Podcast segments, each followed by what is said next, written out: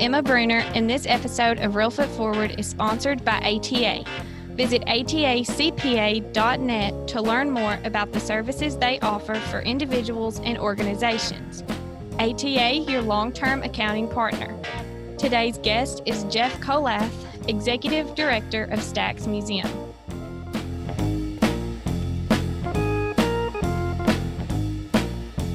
So this is Scott Williams, the host of Real Foot Forward, where every single week we explore the history, the people, and the culture of our home here in West Tennessee. That music that you heard was a little different than our intro music that we usually have. That's because I have a really special uh, guest today, uh, Jeff Kollath from Stax Museum, who's going to tell us a little bit about that song we heard, Green Onions, and and explain to us uh, the, the significance of Green Onions for um, Stax. But first of all, uh, welcome, Jeff.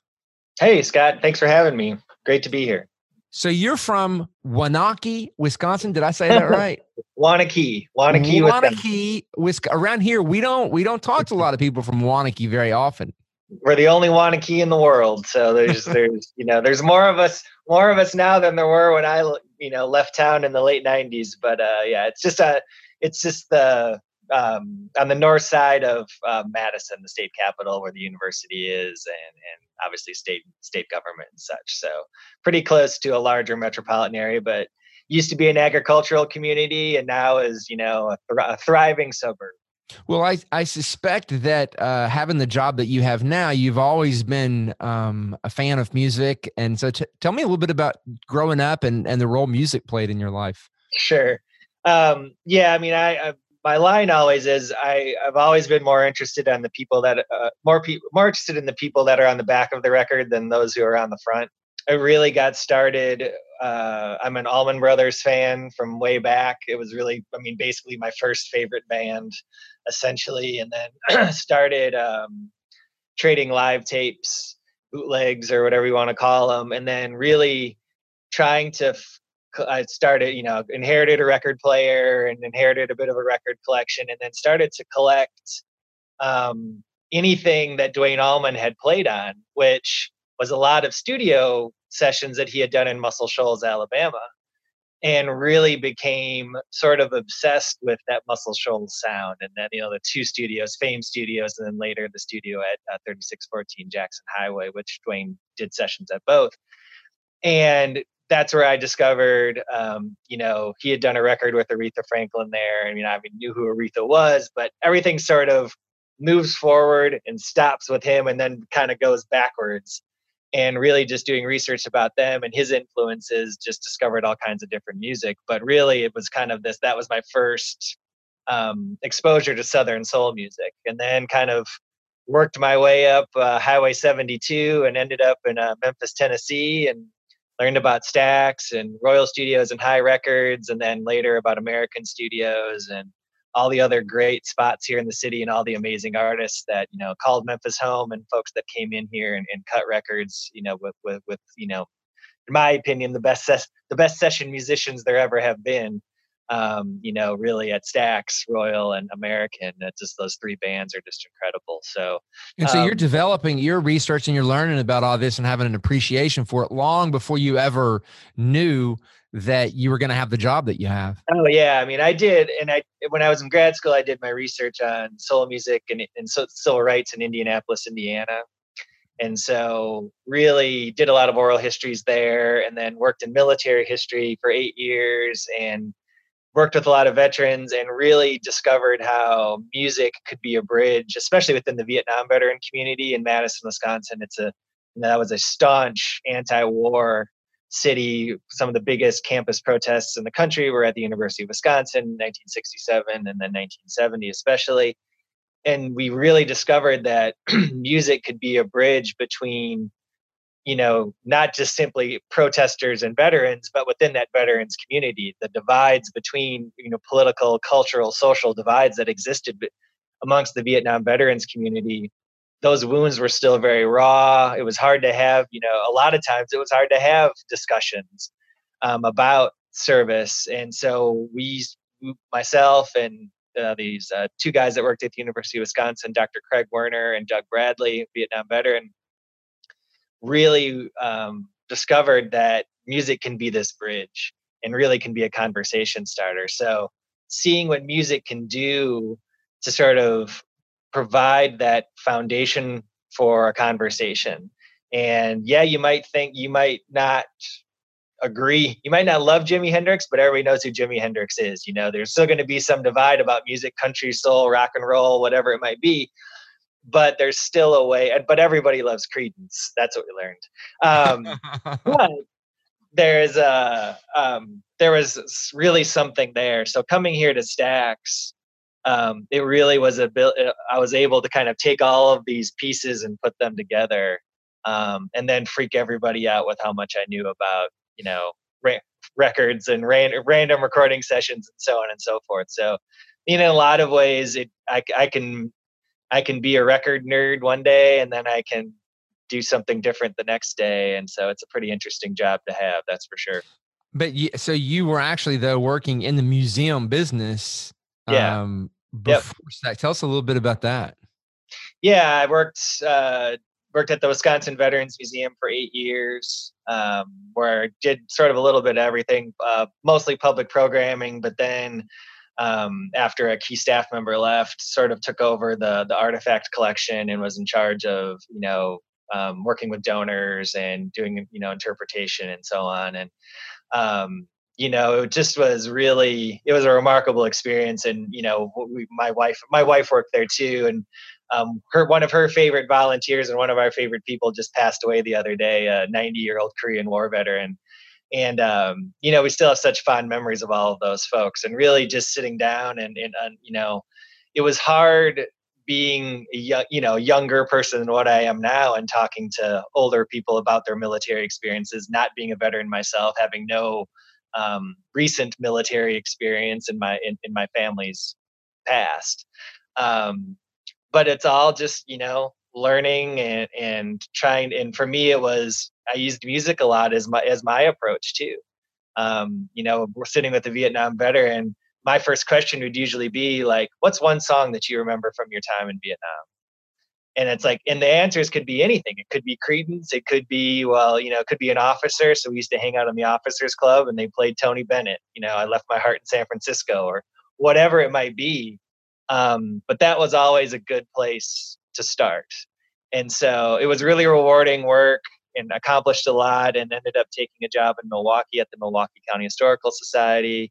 And then found myself working in higher ed at the University of Wisconsin at the Center for the Humanities, which was an amazing job. I loved that place. Um, working with uh, PhD students um, on, on uh, uh, late sort of once they had uh, become A B D, they were available. They were um, they were able to do uh, fellowships that placed them. Essentially, they were Um, high-powered internships, but you don't call PhD candidates uh, interns, so fellows, and um, worked to set up that program with the staff at the Center for the Humanities, along with some project-based work too. And it was kind of, it was really great work because I had had so much public programming experience, and so and so much experience developing partnerships. And you know, academics just just don't have that kind of experience in a lot of ways. And it was a lot of it was.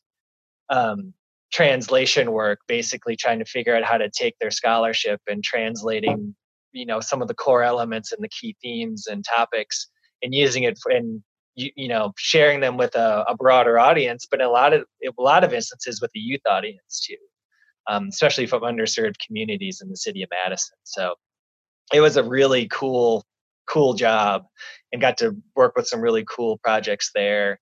Um, and getting to work on an amazing campus like the University of Wisconsin was was great too. Well, how did you how did you hear about a job opening at Stax? Because I was just thinking, I mean, you're really the perfect person for the job that you have. The way I feel about Discovery Park of America, how how did that come about?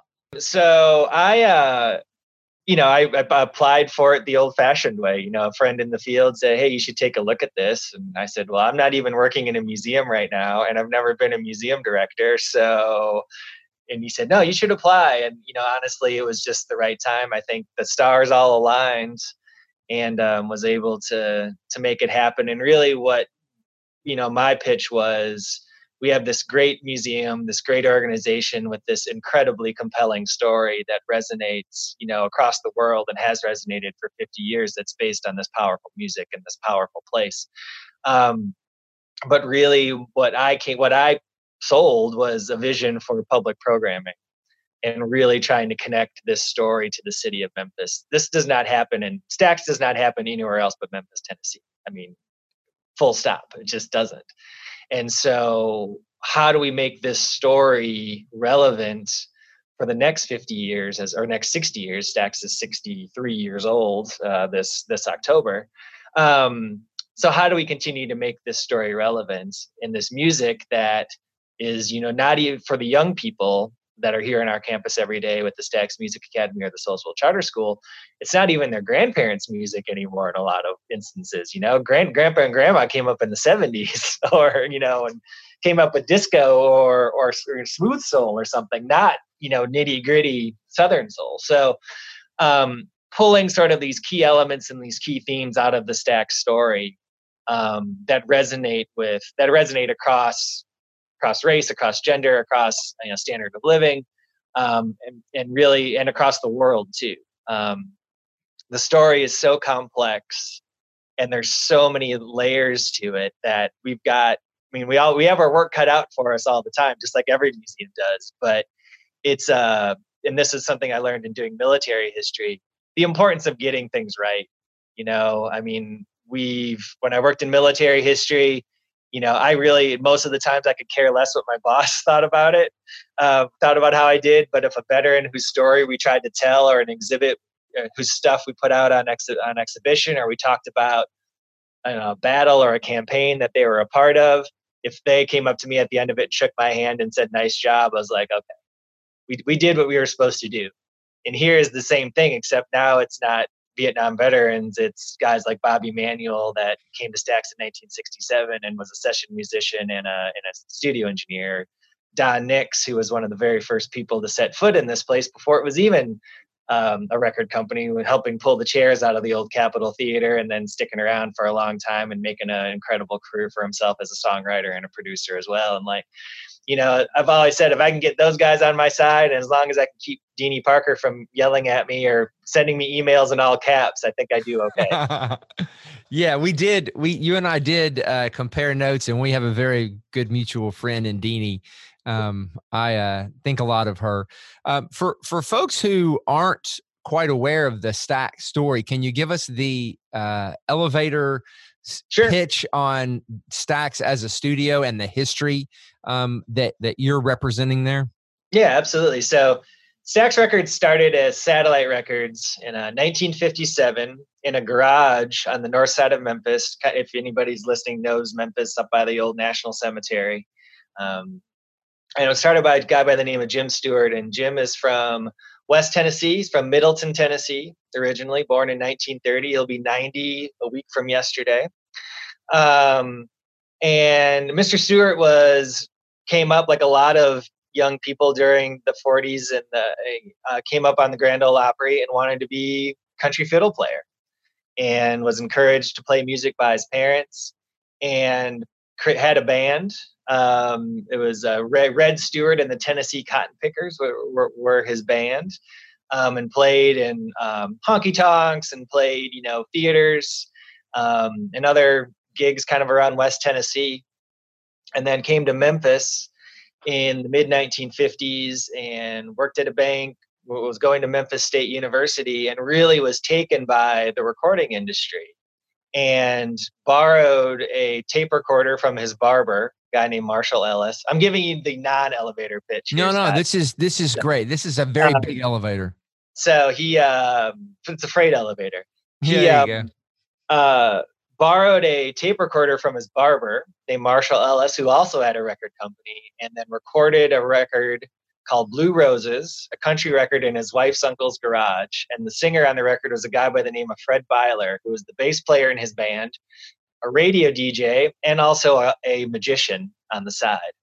And so that starts this whole crazy story, October nineteen fifty-seven, making a country record, which is not that good, um, but also kind of charts the course for for, for what we what what we saw next. They make five records in in up in uh, North Memphis, and realize that they need, if they're going to make this, if they're going to be serious about this, they're going to need a better space, and then they're going to need better equipment. So he uh, reaches out to his sister, Stella Axton, and her husband, who flo- take out a second mortgage on their house and buy him a brand new Ampex tape recorder.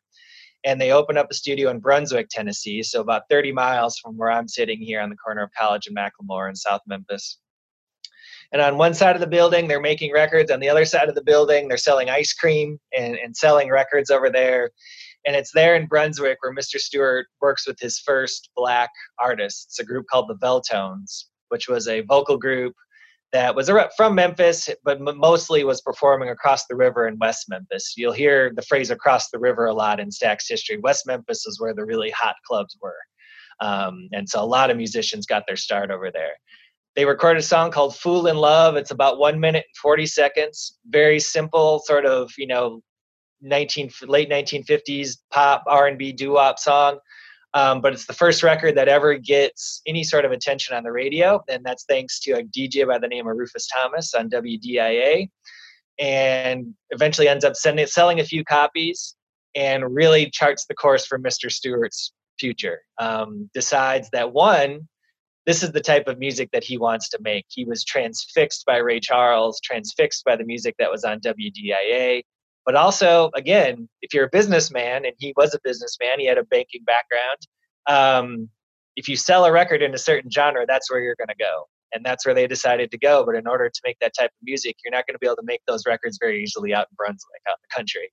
So they start looking for a new place. Um, they find an old movie theater in South Memphis on the corner of College and McLemore called the Capitol Theater. They rent it for about one hundred fifty dollars a month. Um, his sister, Estelle Axon, has a son named Packy, who's a saxophone player, and he's got some friends named Don Nix, uh, Donald Duck Dunn, who plays bass, Steve Cropper, that plays guitar, Charlie Freeman, that plays guitar, Wayne Jackson, that plays trumpet. And they come in after school, um, going over to uh, Wayne's from across the river in West Memphis, but go to school at Messick High School. And they come in after school and on the weekends, pull all the seats out of the theater and turn a movie theater into the recording studio, which eventually becomes Studio A. Um, it is a neighborhood in transition. It was a white working class neighborhood, convert shifting to a black working class neighborhood. Um, but it's really a hotbed of musical talent and incredibly talented young people. Um, to me, the really the most powerful part of this story, being able to work together in relative harmony, harmony inside us in, in, in a city uh, as segregated as Memphis was at that time, um, is the opportunity that we're given was given to young people here. Um, sixteen, seventeen years old. Every it sounds so cliched and trite, but everybody had a chance here at Stax Records. If you could play, you could play. If you could sing, they gave you a chance to sing. If you couldn't do either of those things but wanted a job, Estelle Axon would hire you to work in the satellite record shop. Or in the case of Deanie Parker, um, who did record two singles and also worked in the record shop, she was given a chance to be, to work in publicity at Stax Records. And at the age of, I think, twenty or twenty-one, becomes the director of publicity at Stax Records, um, which is a remarkable thing, right? And so that starts this whole amazing thing. Satellite becomes Stax, S T for Stewart, A X for Axton, and really the the it, the the rocket takes off, so to speak. Rufus Thomas, Carlos, Carla Thomas, Booker T and the M Gs, the Mar-Keys, later Wilson Pickett, Sam and Dave, um, the amazing Otis Redding, and Isaac Hayes, staple singers, so on and so forth. All told, about nine hundred forty singles uh, released, produced, or distributed by Stax, two hundred eighty L Ps, one hundred sixty-seven top ten hits or something like that. I think I should know that, but fifteen number one songs, um, millions of records sold, just a remarkable story. And again, all happens kind of in this old movie theater in South Memphis. And and until, until Stax as a museum opened up, um, that story, I mean, a lot of people who were into music like like you were, you know, knew, but a lot of people, that story and a lot of that music had, had been not forgotten, but was not as predominant um, on a typical visit to Memphis as it is now. Um, I love, I, as I told you earlier, Stax is probably in my top three museums that I've ever visited. I mean, I think a lot about um, as you were mentioning uh, the stars, I was the, the performers, I was thinking of the Stax exhibits that tell those stories. Um, how did Stax uh, go from there was nothing there anymore? Um, how did it go from from from nothing to what it is today? So Stax was forced into involuntary bankruptcy in nineteen seventy-five, um, December nineteenth, nineteen seventy-five. And, you know, if we had, we could do a four part, uh, you know, podcast series about that. Someday somebody should actually, because mm-hmm. it's an amazing oh, story. For um, sure. But, and still being litigated today in some way, shape or form.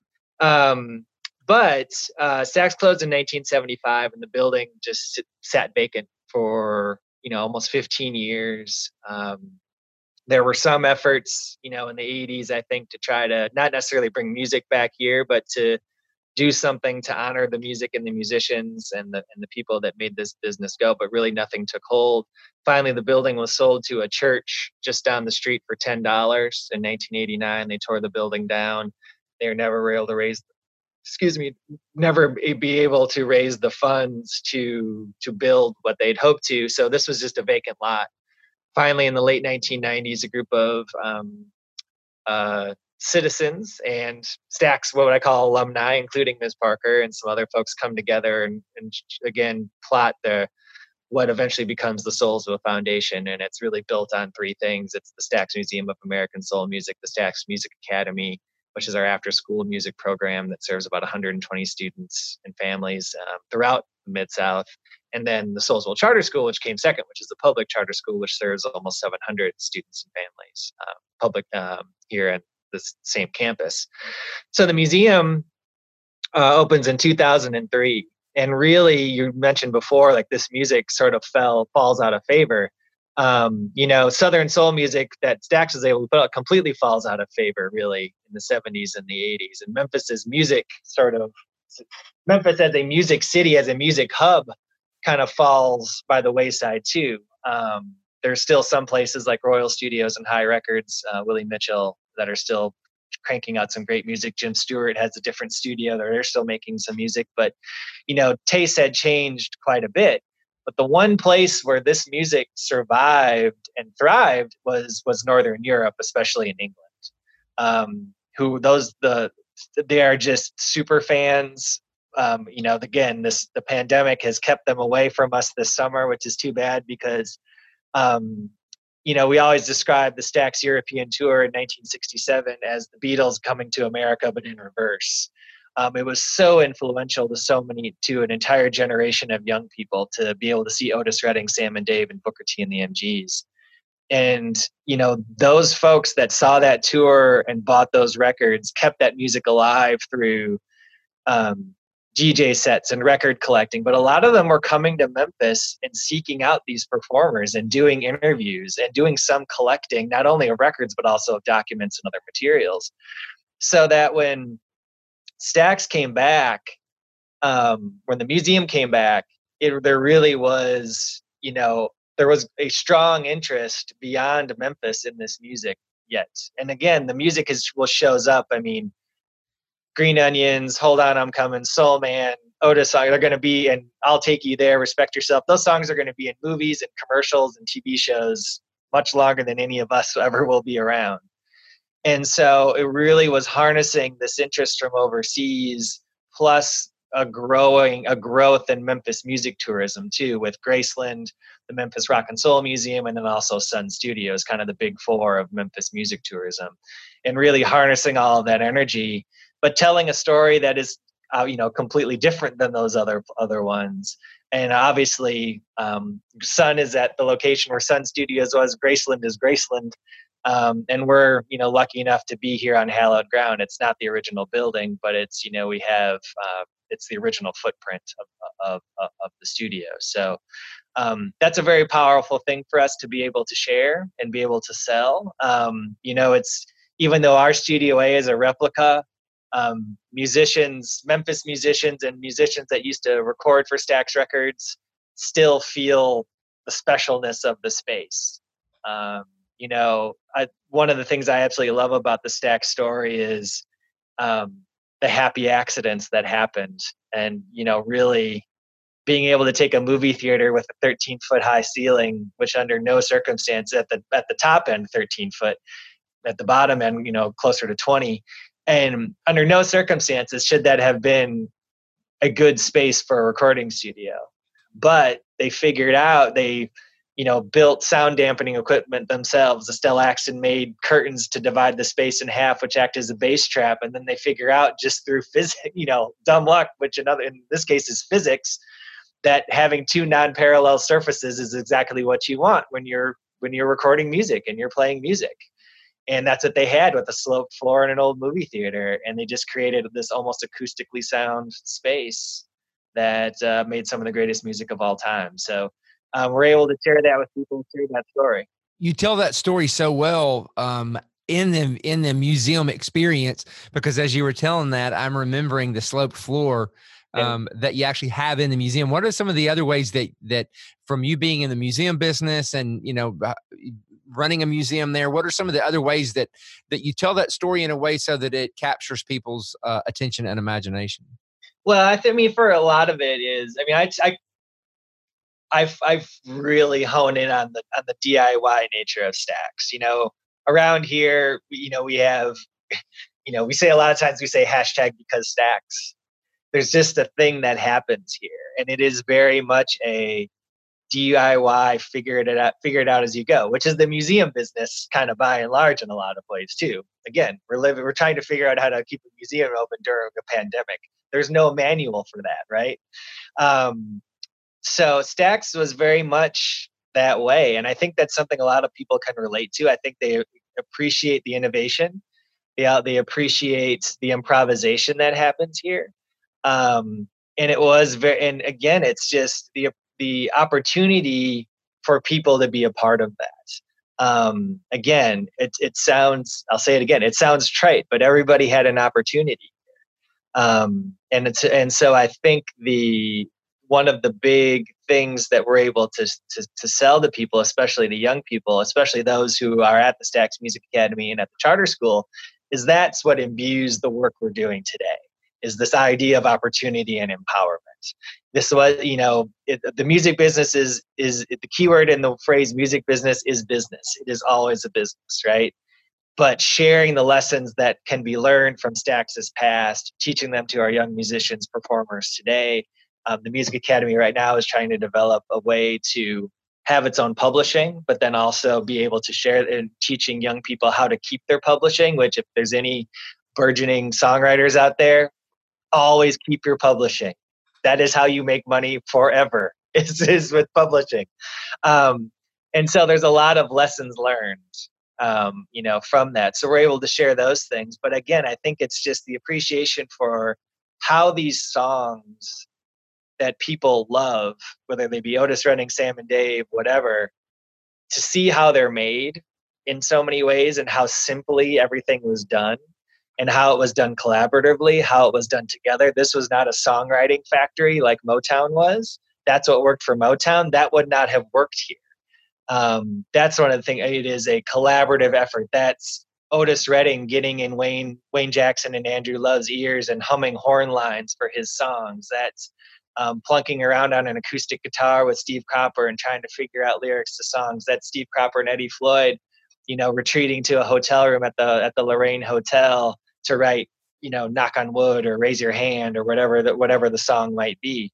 Um, it's that kind of creative spirit that I think is really powerful to people, and then the creative freedom that the artist had here. Um, if it was good, it got on a record, you know. And again, when the business started to take over, there, you know, again, I'm not I'm not idealistic enough to say all not over nine hundred of the, all nine hundred of the singles they put out are good. They're they're not, um, but there's, you know, some timeless music here, and it's really fun to be able to, again, take a record from nineteen fifty-seven and say in X number of moves, how did they get from Blue Roses to Hot Buttered Soul by Isaac Hayes?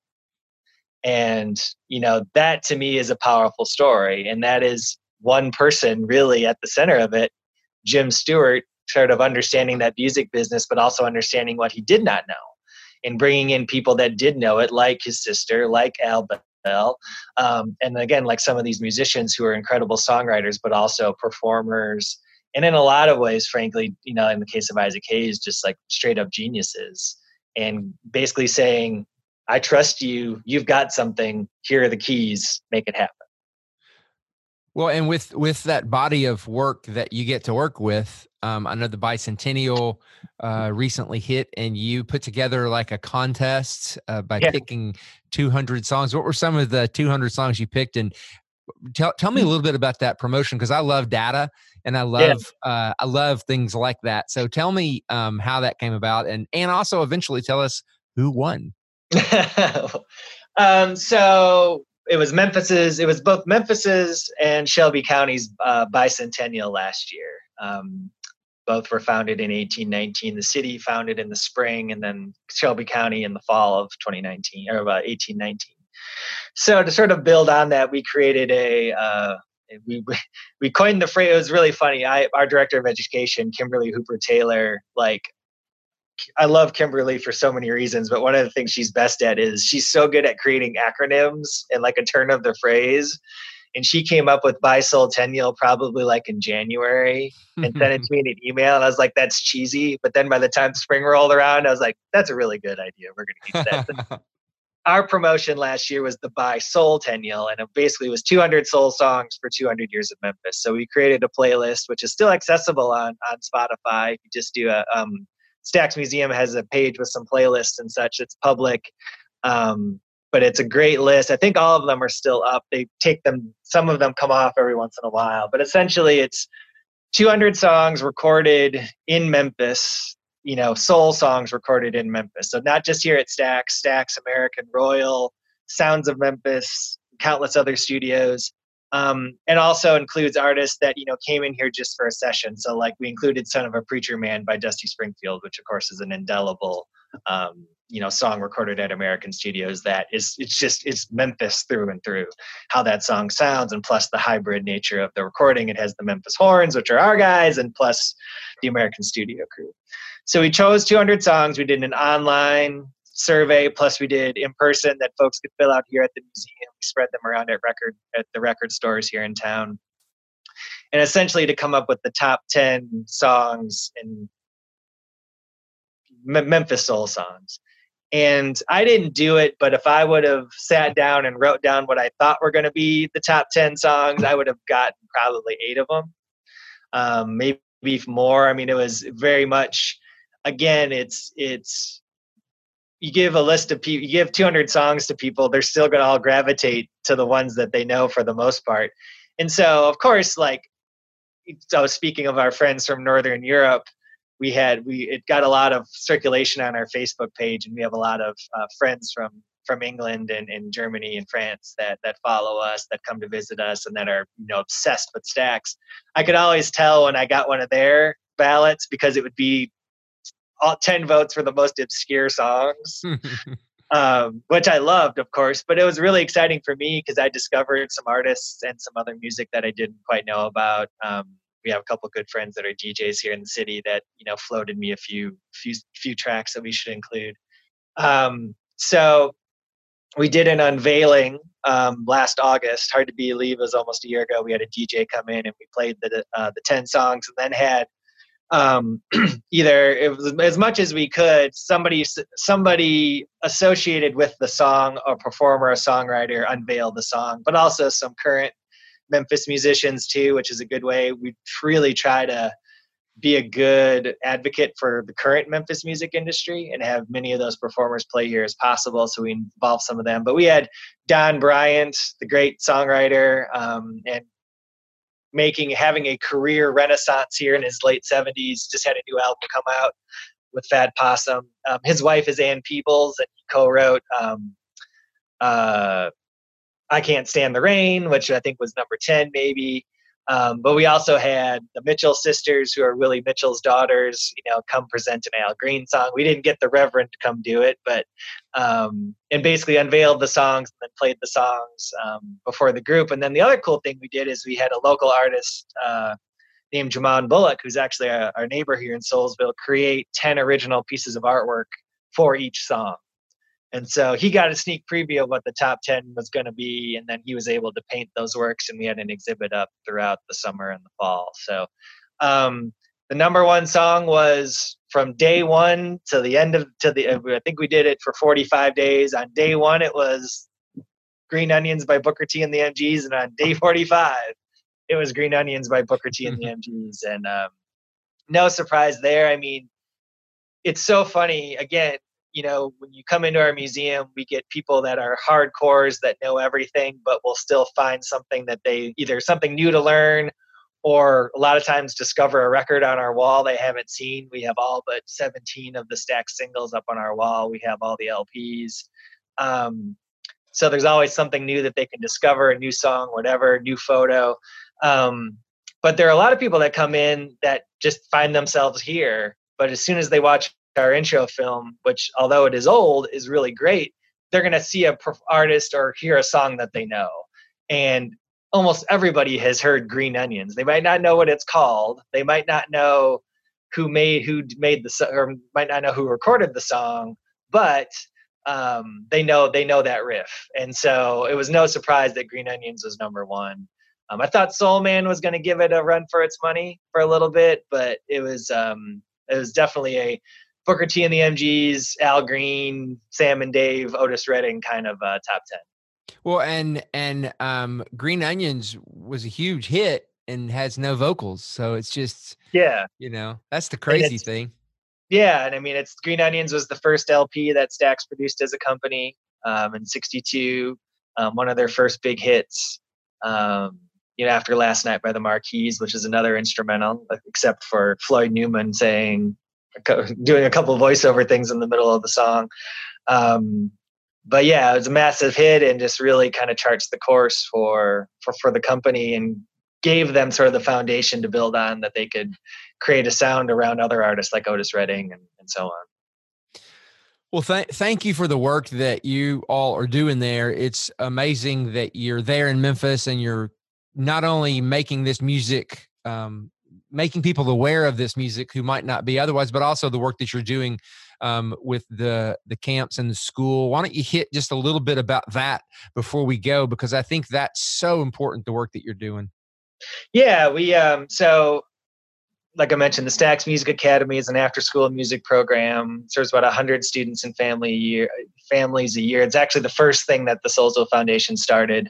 Um, started in two thousand in a high school, in a middle school cafeteria, um, and has grown to become this remarkable program that has worked with so many students, um, traveled all over the world, um, performed with Isaac Hayes, Mavis Staples, Booker T. Jones, Steve Cropper, um, Sam Moore, Huey Lewis, Um, any Mabel John, any number of great um, artists, both related to Stax and just fans of Stax, um, and really kind of is the Stax legacy and music of Stax is at the foundation. But really, what we're seeing is an expansion of that, and you know, I wouldn't say it's a modernization of our sound, but it's taking into elements of mu- modern music that our young people are listening to as well. So, incorporating some elements of hip hop, a lot of gospel.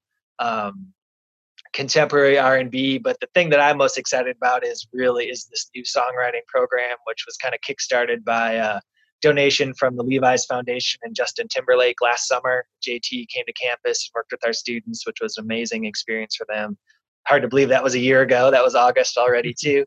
Um, and so that's exciting. And again, to really teach these young people the business side uh, uh, uh, uh, of music. Um, and again, it's just empowering them to giving them as much opportunity as they as we can, but then empowering them with the knowledge that they can carry that forward. And then the Soulsville Charter School, which is uh, serves grades six through twelve, um, public charter school, you know, aligned with the Shelby County school system. Um, really, one hundred percent graduation rate. Um, everybody sort of set on their ways to a post post-secondary pathway of their choosing. Some of them might be going to a, a liberal arts school out east, or a, or one of the Ivies, or you know, Tennessee College of Applied Technology for for for uh, for to become a hairdresser, or some join the military, and some go to work. But really, it's again providing them with the tools that they need to to lead a successful life and really to be informed citizens and be be part of the community fabric here here in the city of Memphis, so or, or wherever they end up. And so just remarkable work. But again, it's all this stuff that's built off of the foundation of Stax and really what was, you know, I think it's so funny, you know, talking about you know, unintended consequences or happy accidents. And really, I, you know, Mister Stewart, Miz Axton, and Al Bell never in their wildest dreams could have imagined what came, has has come of this tiny little record company in Memphis, Tennessee. Um, and I, it's an exciting thing for me, and, you know, knowing what we do here at the museum, but knowing that this legacy is going to live on through all these young people and, and what they do in their careers and in their lives. It's, it's a pretty powerful thing. And we all got really have those three folks to thank. Excellent. Well, thank you so much for, for joining us today. And if, if anybody hasn't visited Stax, I highly recommend checking it out, whether you're from this area or you're visiting. It it truly is a moving experience, and um, it'll help you uncover a little bit about Memphis music history that I guarantee you, you didn't realize. So thanks a lot. Yeah, thank you guys. Really appreciate it. Thank you for listening to Real Foot Forward. Be sure to like, subscribe, and leave us a review. Start planning your visit to Discovery Park of America by visiting discovery park of america dot com. And also be sure to follow us on Facebook, Instagram, and Twitter for the latest updates.